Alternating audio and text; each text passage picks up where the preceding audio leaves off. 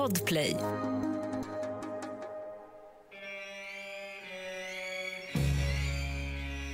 Korrupta poliser är ett gift i samhällskroppen.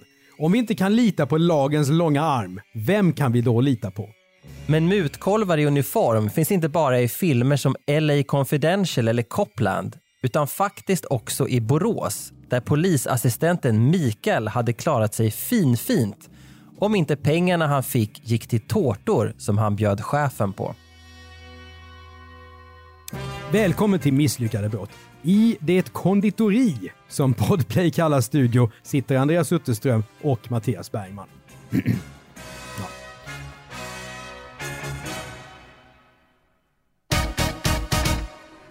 Det blåser bra, men är lite varmare än normalt. Ja, så är vädret i Borås den 27 april 2020. Till valborg nästa vecka ska det bli kallare, skriver tidningarna.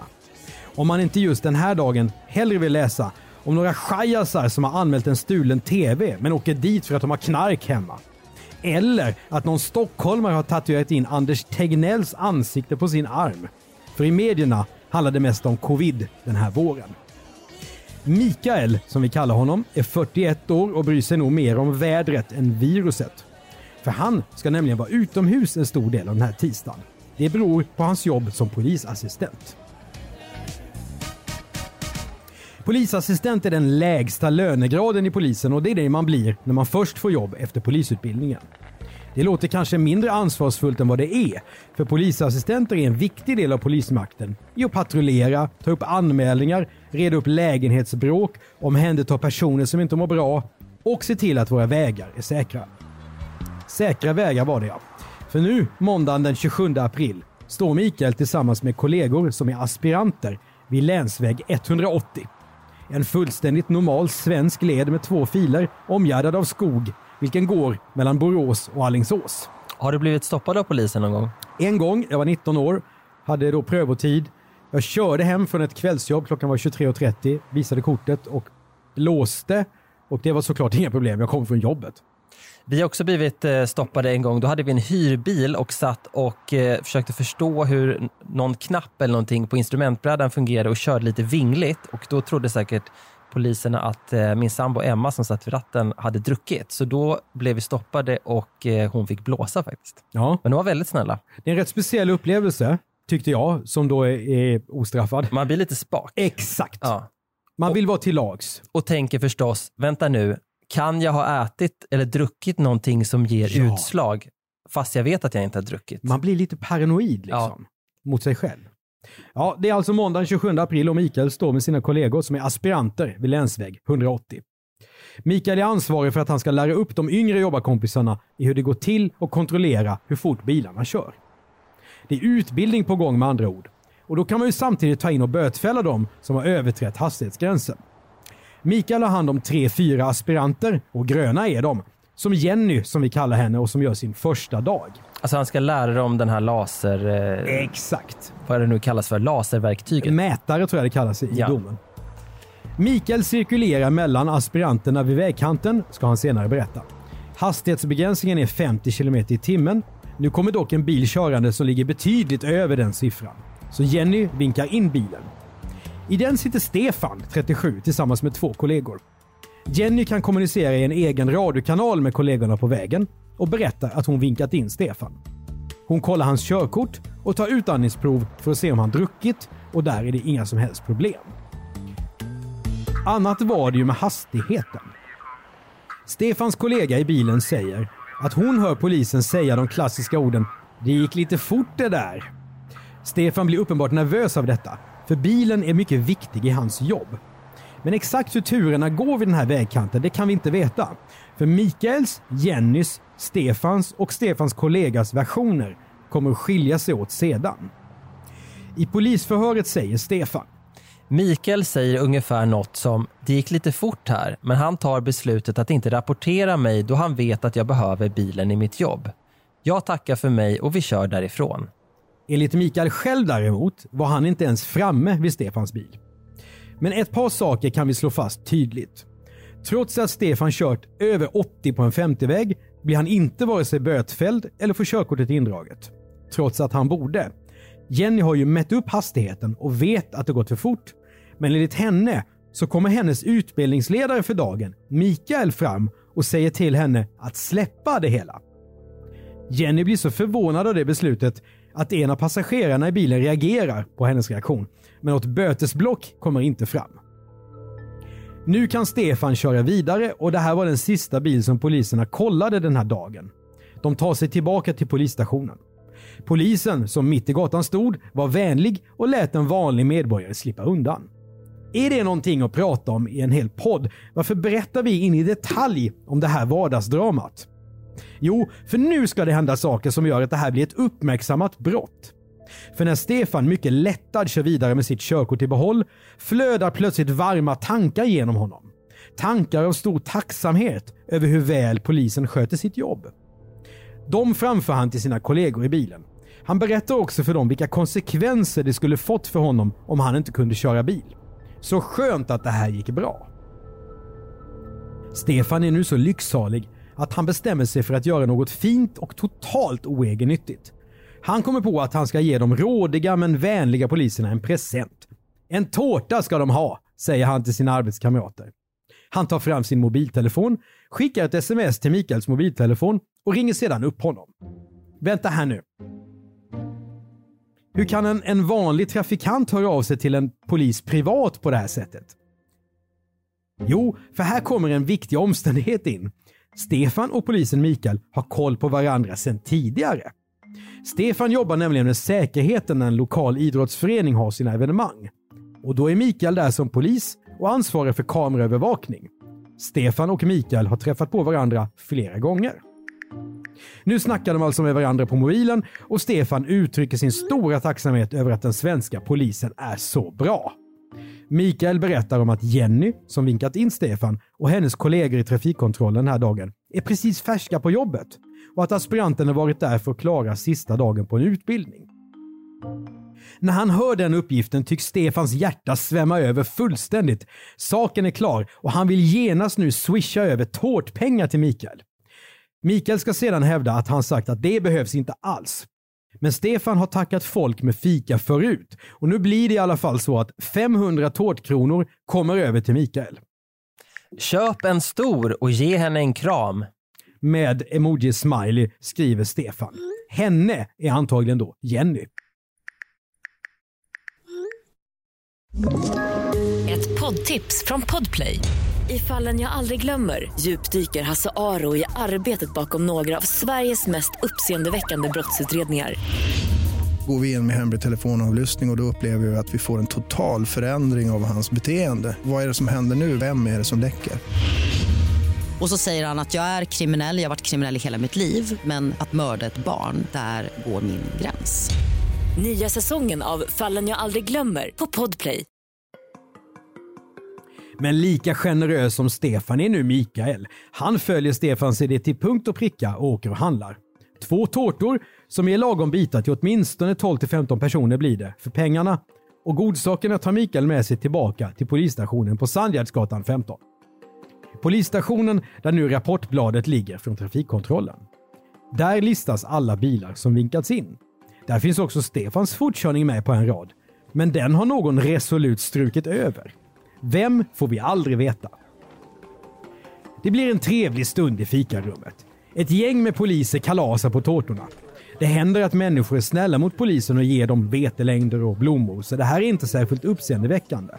Mikael tar själv en bit. Självklart undrar någon vem som har tagit det här fina initiativet. Mikael säger att det är en person som blev invinkad vid vägen som bjuder. Nu kommer också Mikaels gruppchef förbi. Hon hör honom berätta om den generöse anonyme personen och han säger att det inte är någon polis men någon som jobbar nära polisen. Ja, det handlar naturligtvis om Stefans ansvar i idrottsföreningen. Och enligt Mikaels chef berättar han för henne att den här tårtsponsorn vill tacka för att inte ha blivit av med körkortet. Gruppchefen får nu en mycket dålig känsla i magen. Visst händer det att de tar emot buketter med blommor, men polispolicyn är mycket tydlig. Ordningsmakten får inte ta emot någonting i utbyte mot något annat. Swish mot att behålla körkortet till exempel är inte alls okej. Okay. Chefen rapporterar sin medarbetare Mikael. För det måste hon. Hon har ju inget val. Självklart, hon har ju arbetsgivaransvaret. Ja. Men låt oss zooma ut lite grann. Vi är ju trots allt långt ifrån någon amerikansk film noir. Glöm korrupta poliser som knycklar ihop sedlar i fickan och åker till spritbutiken på hörnet. Nej, Mikael har ju faktiskt varit ärlig om Stefans digitala pengar och sett till att hans arbetskamrater får en trevlig fika. Och lika ärlig har han ju varit mot sin chef när han berättat att tårtorna är en trade mot behållet körkort. Men den ärligheten kommer att leda till åtal i både tingsrätt och hovrätt. Men varför, varför, varför berättar han vem som har finansierat tårtan? Han kunde ju bara säga att det är jag som bjuder idag. Ja, fråga Mikael. Men har du någon teori? Nej, för mig är det här så fruktansvärt korkat. Antingen säger du någonting om arbetskulturen på den här arbetsplatsen eller så tänker han sig inte för bara. Han tycker inte att han har gjort något fel. En orsak till att vi gör det här förhållandevis ganska lilla brottet är ju inte bara att det är så fruktansvärt misslyckat, men också för att Mikael är ju polis. Poliser, det kanske vi behöver säga, poliser ska inte vara kriminella. Nej, och han borde också kunna lagen eftersom han har gått polishögskolan. Eh, men han kanske tänker att ja, men det var ju inte så att personen som blev stoppad frågade mig, kan du stryka det här om jag swishar tårtpengar? Utan tårtpengarna kom ju efteråt och då kan det inte vara en muta. Men så ser inte lagen ut. Det gör den inte, vilket vi snart ska få se. Men vi har ju berättat om poliser tidigare i podden som har begått brott. Ja, första säsongen, avsnitt 9, eh, och det var ju ett mycket mer ett extremt exempel. Det var ju då polisen som fick ont om pengar, rånade en bank och sen ledde jakten på rånaren, det vill säga sig själv. Det är ju ett unikt brott. Verkligen. Ja, vi vill verkligen rekommendera det avsnittet, även om det var ett tag sedan vi gjorde det. Vi pratar ju här om mutbrott, eh, om inte lyssnarna redan har förstått det. Och det är ju ganska ovanligt att vi gör det. Jag vet inte om vi har något fall av muta tidigare överhuvudtaget. Tror inte det. Jag vet att det var, finns ett case som jag funderade på att vi skulle ha med. Det var en sån här eh, bjudmiddag eller bjudresa på något sätt, för där är lagen lite luddig. Och då var det ett gäng som blev åtalade, men de blev sen friade i, i HD. Där föll det avsnittet. Det följde avsnittet, eh, men jag tänker mig i alla fall att det här, här får du lite kontanter så ser du mellan fingrarna på vad jag har gjort. Det är mer i länder där polisen har väldigt låga löner och mutor nästan inbyggt i systemet. Att här i Sverige, i det fall det är mutor med polisen, då är det, då är det mer så här att man känner varandra. Men det, men det är klart att det förekommer. Det är inte så att alla svenska poliser har jättehög moral. Nej, rent statistiskt så är ju poliser människor Ja. också.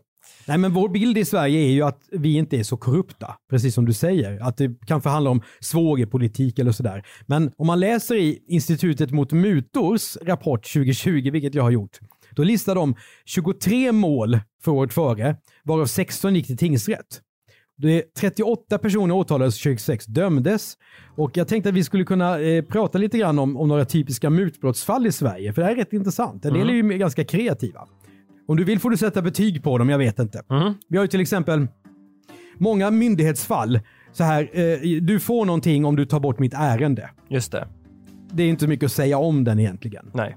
Sen har vi det här, man misslyckas med uppkörningen för att ta körkort och försöker muta förarprövaren. Ja, det, det- det kan jag förstå för att man är desperat, men eh, jag, jag förstår inte att folk vågar. Tror du, eh, jag är kanske elak nu, men tror du att det är så att det är vanligare att unga människor i Sverige tror att mutor funkar? Nej. Nej. Eh, däremot kan jag tänka mig att eh, bilbesiktningen är en plats där folk åtminstone försöker om de kommer in med eh, skrotiga bilar.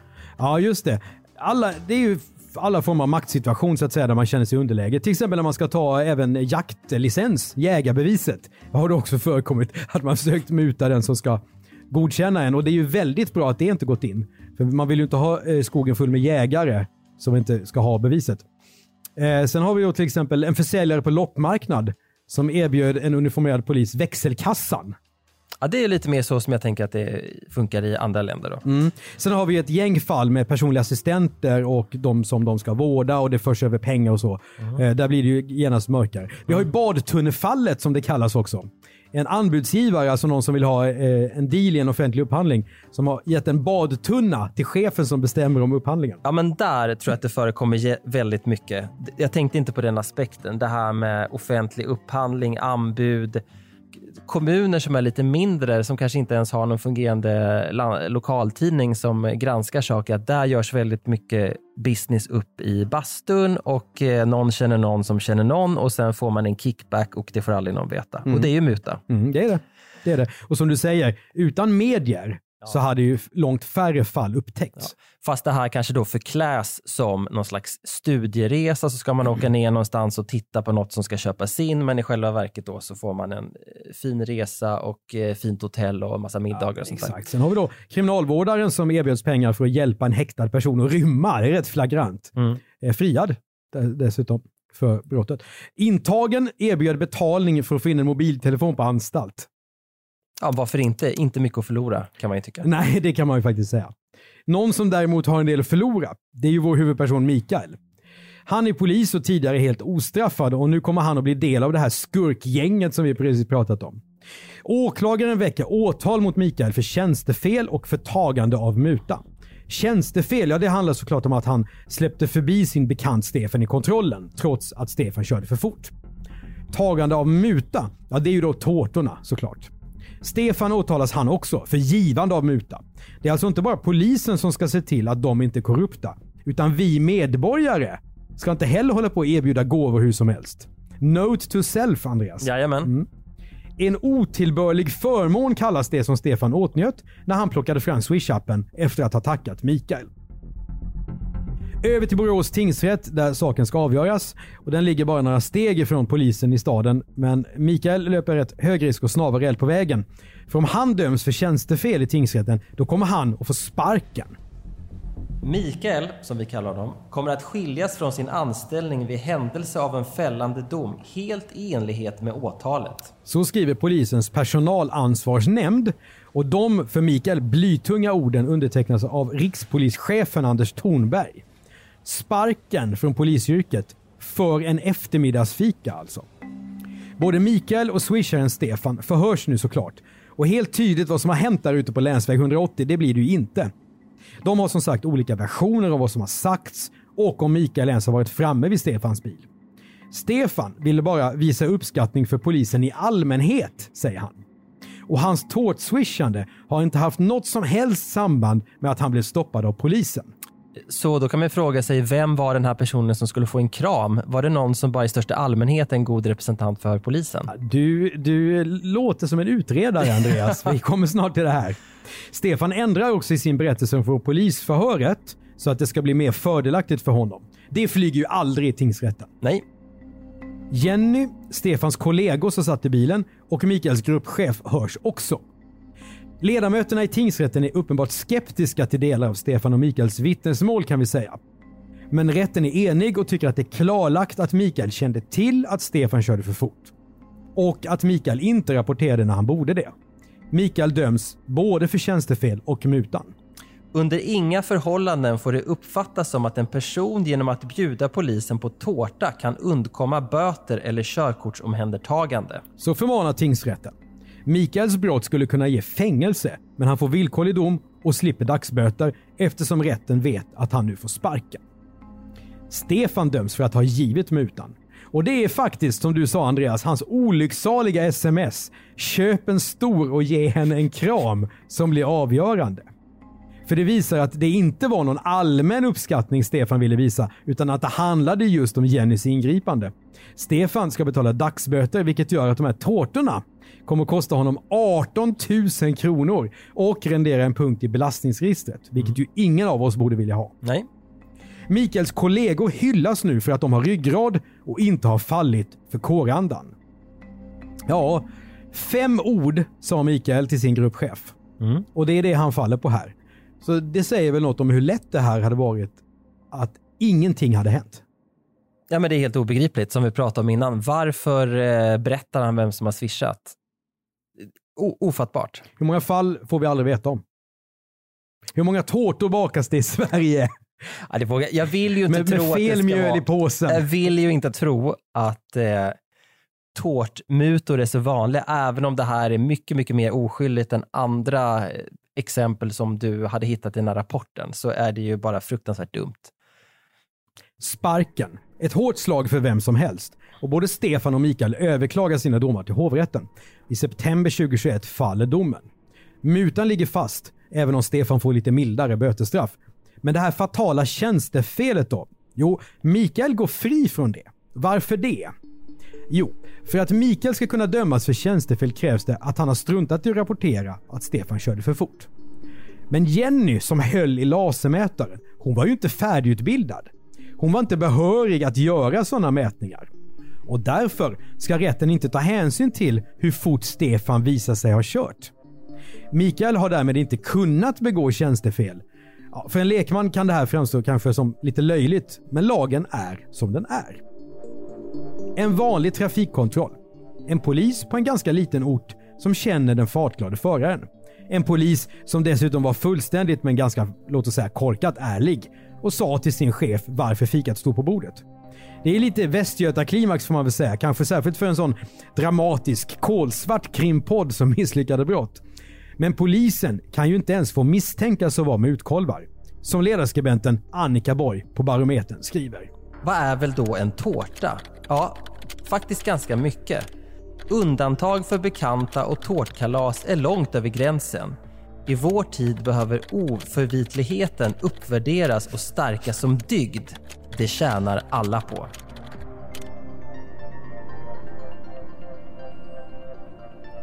Du har hört ett avsnitt av Misslyckade brott av Mattias Bergman och Andreas Utterström. Exekutiv producent av podden är Jonas Lindskov.